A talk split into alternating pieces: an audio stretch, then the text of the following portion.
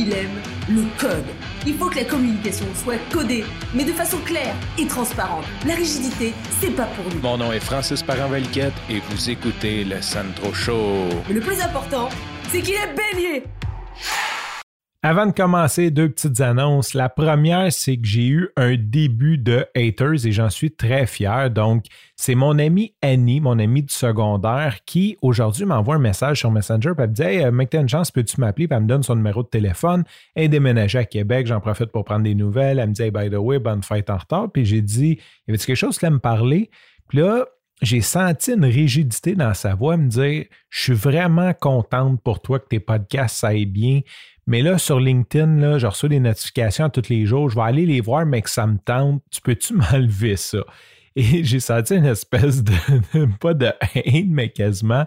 Et je suis tellement content, sincèrement, je suis tellement content parce que de un, j'avais, j'ai jamais eu de haters sur le Centro Show. Euh, je tiens pas à en avoir, mais c'est sûr que quand il y a des gens que tu déranges, généralement, c'est que tu es en train de prendre une certaine place sur le marché. Et si tu ne connais pas LinkedIn Live, c'est en mode bêta. J'en ai parlé que j'ai été accepté. Et eux, comme ils n'acceptent pas personne, quand tu vas en direct, ben, ça communique à toute ta liste de contacts comme quoi que tu es en direct. Je m'excuse pour ceux que ça dérange. Euh, en passant, il y a comme un trois petits points à côté de la notification, puis vous pouvez juste faire comme enlever. Ce qui est drôle, c'est que Annie pensait que c'était comme moi qui l'avais mis dans la liste. Elle voulait que je l'enlève comme de la liste. Peut-être n'a pas compris l'algorithme de, LinkedIn. Et c'est là que j'ai répondu si c'était moi qui contrôlais ça, tu recevrais encore plus de notifications. J'ai montré comment l'enlever. J'ai un début de haters sur le Centro Show. Yes, sir.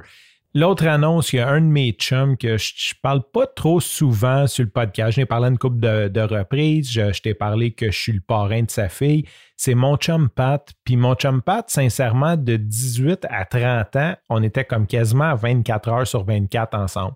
J'exagère à peine parce qu'on était deux fois en business ensemble. Donc, on travaillait ensemble, on faisait du West ensemble, on passait nos vacances ensemble, euh, on passait nos soirs ensemble, on mangeait ensemble. Donc, on était vraiment souvent, souvent ensemble. Et la vie nous a séparés. Lui est parti vivre ailleurs. Moi, je suis déménagé. Bref, on, s'est un petit peu perdu de vue. On se voit comme une ou deux fois par année. À chaque fois, c'est comme des retrouvailles. C'est le fun, tu sais, parce que on aime les mêmes niaiseries, on a les mêmes références, on rit toutes les deux des vieilles jokes des grandes gueules, puis il y a bien, bien, bien des insights. Quand on est moi puis Pat ensemble, il y a quelqu'un qui pourrait penser qu'on rit de lui, mais dans le fond, on fait juste rire de, de jokes. Tu sais, on est deux gars qui rient de nos jokes qu'on s'est comptés il y a comme 20 ans, mais qu'on on, refait référence à la joke, puis on leur rit. Tu sais, des gars qui rient tout seuls. Mais moi puis Pat, c'est ça, c'est tout le temps ça. On rit tout le temps, puis on est tout le temps découragé de la réponse de l'autre. Bref, c'est dur à expliquer. Et si tu vois ça d'extérieur, ça peut même avoir l'air quasiment bizarre, cette espèce de synergie-là. Mais ça me manque parce que ben, je vois plus Pat, puis j'ai pas eu de chum euh, que cette espèce de connexion-là là, de, de, référence aussi. On est allé à l'école ensemble, fait qu'on a des profs, on a des connaissances, on a des clients. Euh, on, a, on a comme plein, plein, plein de références communes, puis on aime toutes les deux rire. Fait c'est juste hilarant. Donc, je suis content. Pat, euh, il a commencé à écouter le Centro Show et j'y ai parlé aujourd'hui. Il m'a dit qu'il a commencé à l'épisode 0 et qu'il est comme rendu à 300 deux semaines, donc il est totalement addict. Euh, ça veut dire que ça va sûrement prendre un autre deux semaines avant qu'il écoute celui-là. Fait que Pat, mais que tu écoutes ça, je te salue. Euh, je suis vraiment content de savoir que tu fais partie des auditeurs. Je sais que tu aimes ta discrétion, fait que je vais quand même pas exagérer sur la sauce de parler de nos, mauvais coups, entre guillemets. Euh, Quoique ça pourrait être drôle de parler de la fois que on s'est fait quasiment arrêté par la police aux États-Unis parce que la vieille dame pensait qu'on y avait volé ses clés de char. En tout cas, euh, il y a certainement des centaines d'histoires qu'on pourrait compter euh, sur le Centro Show à partir de ça. Donc, Pat, merci pour ton écoute.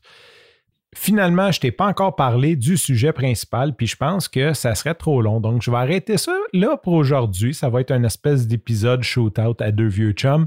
Sur ce, je te remercie pour ton écoute. Je te dis à demain et bye bye.